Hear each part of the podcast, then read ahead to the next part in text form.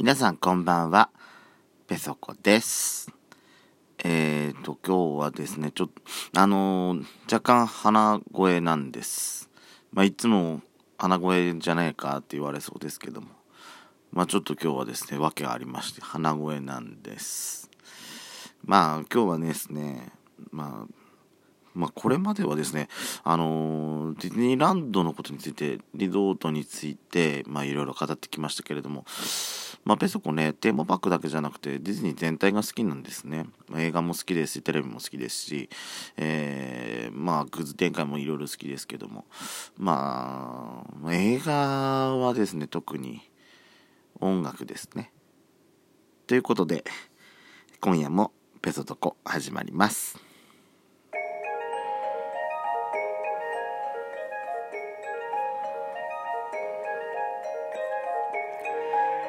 皆さんこんばんは。今夜も眠れないおかまのざれ言。ペソコ深夜便こと、ドスコイラジオスピンオフ、ペソコのそこそこどうでもいいこと。お相手はペソコです。えー、まあ、今夜も始まりましたけれども、まあ、まあ、今日お話しする前にですね、ちょっと更新の方が間、空いちゃってたわけなんですけれども、まあ、まあ、いろいろですね、ペソコの方も ありまして、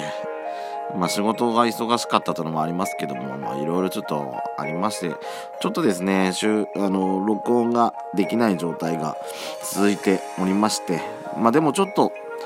それも落ち着いてきたので、まあ、今夜から再開しようかなと思いまして、えー、まあ、収録の方を始めさせていただいたところでございます。まあ、今回の件についてはですね、今後、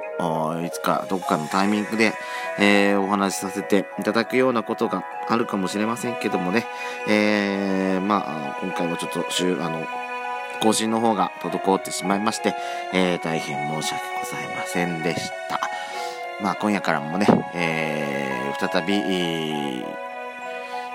ラジオの方、頑張っていきますので、よろしくお願いします。えー、ところで冒頭でも少しお話しさせていただきましたけれども、あのー今日はですね、ディズニー音楽のことについて、えー語らせていただきたいかと思います。まあ、あのーベソコがね、一番最初に買った CD、まあ、この間、あの、音楽目覚めたきっかけつって、一番最初に買ったね、CD のこと、少し話しさせてもらったかと思うんですけれども、あのー本当に本当に本当に最初、本当に本当に本当に最初に、一番最初に買いたいっつって、自分で買いたいっつって買った CD っていうのは、あのー10周年の時にディズニーランド行った時に買った、あのーディズニー映画の、ディズニー映画のっていうか、まあ、ディズニーレコードでですね、まあ、ベストアルバムを一番最初に買ったのが、本当に一番最初の1枚目の CD なんですよ。えー、まあ、そこから、まあ、そんと、その、まあ、小学校6年生かな、その時は。あのーその時買った CD が全曲英語の歌だったんで、一番最初正直買って、開いて、聞いた時は失敗したなと思ったんですよ。なんで英語のやつ買っちゃったんだろうと思って。あの、英語だから何を喋ってるかわからないじゃないですか。まだ小学校6年生なんて。中学校入ってないから英語も習ってないですし、まあその後中学校入ったからっつって、勉強、まあちょっと英語の授業あったからっつって、全然英語なんかは、なんかちんぷんかんぷんなんですけども、うん、英語の曲買っちゃったと思ってちょっと失敗したなと思ってたんですけどもね、まあそれも、まあ一番最初の CD なんで、それしか聴くものがないじゃないですか。それだからひたすらね、その曲、その CD ばっかり聴いていたわけなんですけども、やっぱ聴いてるうちにですね、あの、やっぱだんだん好きになってききちゃ、きちゃったんですよ。で、えーっと、まあ、その CD 買った時一緒に、あの、美女と野獣の、えーっと、まあ、その時はね、DVD もまだ出る前だったので、えーっと、ビデオをね、あの、弟がビデオを買ってきたんですよ。美女と野獣の。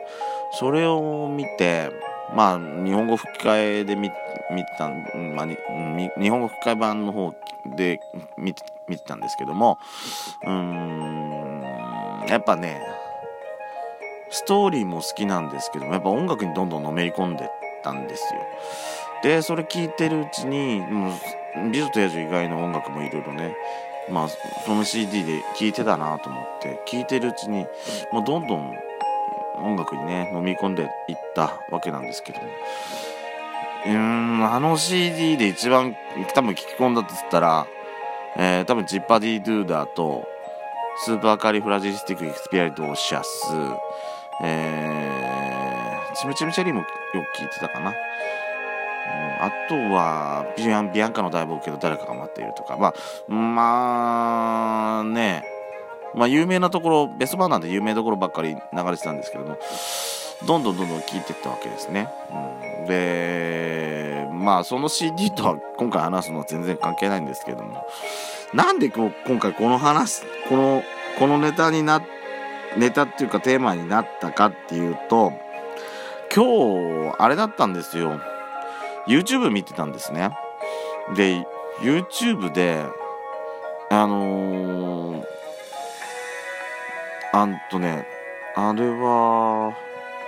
多分ミュージカル版、劇団四季版だと思うんですけれども、ノートルダムの鐘の、えー、っと、主人公の梶物が、えー、っと、作品の冒頭の方、冒頭と言いますか、まあ、出だしの方ですね。あの、冒頭の方で歌ってる、えー、アウトゼアっていう歌があるんですね。で、まあ、劇団四季のミュージカル版、あの、舞台版の方だと、えっ、ー、と、日差しの中へっていう日本語のタイトルになるのかな？っていう曲があるんですけれども、あのー、まあ、ノートルダムの鐘の作品を映画で見たことある人、ディズニーのアニメーション映画で長編クラシックス作品で見たことある人が、まあ、どれくらいいるか、まあ、どっちかちょっとやっぱりね、メジャーな方ではないと思うんですよ。美女という、あの、あの、ディズニー、えー、ルネサンス期の、その、アラン・メンケンが音楽を手掛けた一連の作品があると思うんですけれども、まあ、俗に言うリトル・マーメイドからヘラクレスまでの、えー、大、ディズニーの第二黄金期、えー、の中では、後半の方なんで、比較的やっぱちょっと知名度は少ない作品だと思うんですけれども、この作品がね、音楽がもう素晴らしいんですよ。重厚で濃厚でも、これでもかっていうくらい心にぐさっとくるような曲が、次から次へとね、で、舞台版まだ見てないんで、で、舞台版の音楽もちゃんと聞いたことがないんで、えー、聞いてるのが、その、長編アニメーション版で使ってた曲ぐらいしか知らないんですけれども、その、まあ、アウトデアっていう曲が、まあ、えっと、長編、長編クラシックス版だと、えー、僕の願いというね、日本語タイトルなんですよ。で、あのーまあ、ペソコはね、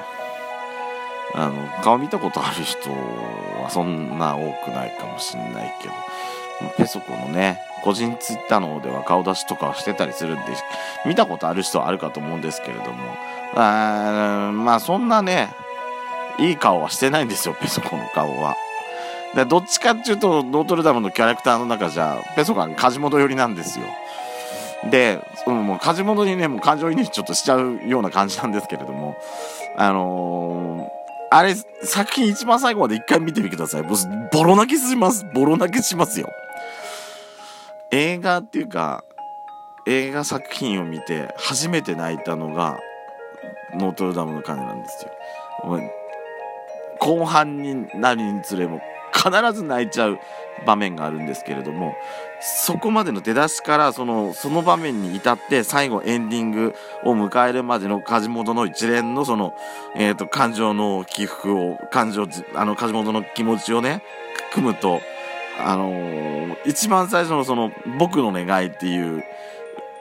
曲が曲の歌詞がねもう刺さりまくるんですよ。であの久々に日本語吹き替え版のその映画の方の日本語吹き替え版の方の曲を久々に聞きたいなと思って、あの、その YouTube の方でですね、探していったらやっぱ出てきたんですね。えー、っと、で、まあ元々のノートルダムの鐘のその長編作品版も吹き替え版の方は劇団四季の俳優さんが、えー、担当されてるんですけれども、えっと、もともと最初のオリジナルの梶本は、えー、石丸幹二さん、今、まあ、ドラマとかも出てる俳優さんいらっしゃるかと思います。えっ、と、石丸さんが、えっと、梶本の役をね、えー、されてたんですけれども、えー、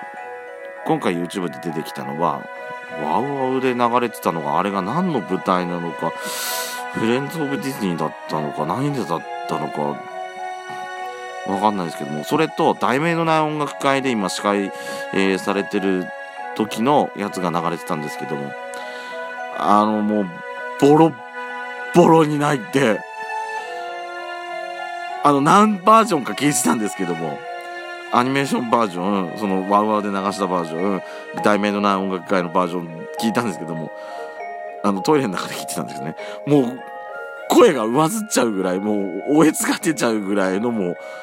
ボロ泣きっぷりになっちゃったんですよ。もう、梶本にやっぱり感情にしすぎちゃうんでしょうね。